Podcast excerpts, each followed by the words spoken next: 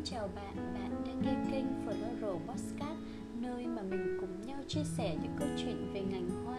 Mình là Nhiên, một florist và cô giáo dạy cắm hoa.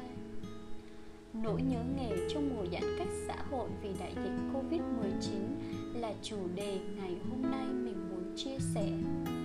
Từ khi Sài Gòn áp dụng theo chỉ thị 16 thì hầu như các cửa hàng hoa tạm ngưng hoạt động. Các anh chị bạn bè đồng ngành của mình công việc để cùng chống dịch. Phần lớn của cuộc sống là công việc, là đam mê, nên khi mọi hoạt động kinh doanh tạm ngưng trong thời gian dài thì bắt đầu là nỗi nhớ nghề đến thổn thức. Cho dù mọi người, ai cũng luôn cố gắng giữ cho mình thái độ tích cực bằng các hoạt động như tham gia tình nguyện viên, tập thể dục, đọc sách, nấu ăn, dành nhiều thời gian phây tham cho gia đình hơn quanh cuộn đâu đó cũng hết ngày.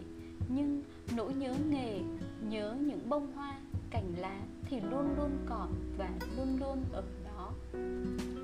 Chặn lòng, da diết, mỗi khi lướt qua bộ sưu tập ảnh là những bông hoa, những khoảnh khắc trong công việc đã qua.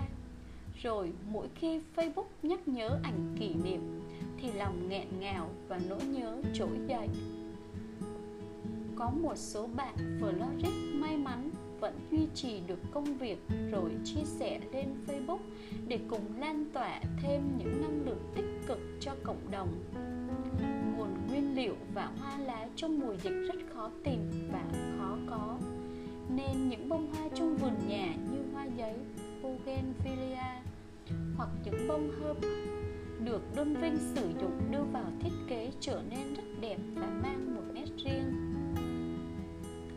Mình thấy nhiều bài đăng trong cộng đồng Florid thể hiện nỗi nhớ nghề.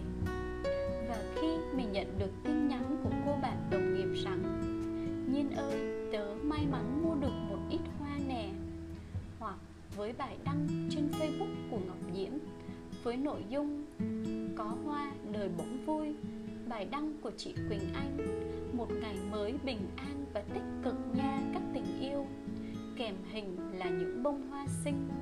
Mình cảm nhận được niềm vui, năng lượng tích cực lan tỏa từ những bông hoa. Và bên cạnh đó chính là nỗi nhớ nghề, nhớ những bông hoa cành lá của những florist và lòng cầu mong đại dịch nhanh qua đi. Mà không phải chỉ có mỗi những người làm hoa hay là florist mới có nỗi nhớ với những bông hoa cành lá đâu mà cả những khách hàng cũng thế. Đọc tin nhắn của khách hàng mà thấy thương. Shop ơi mình muốn đặt hoa bên shop có ship hoa được không?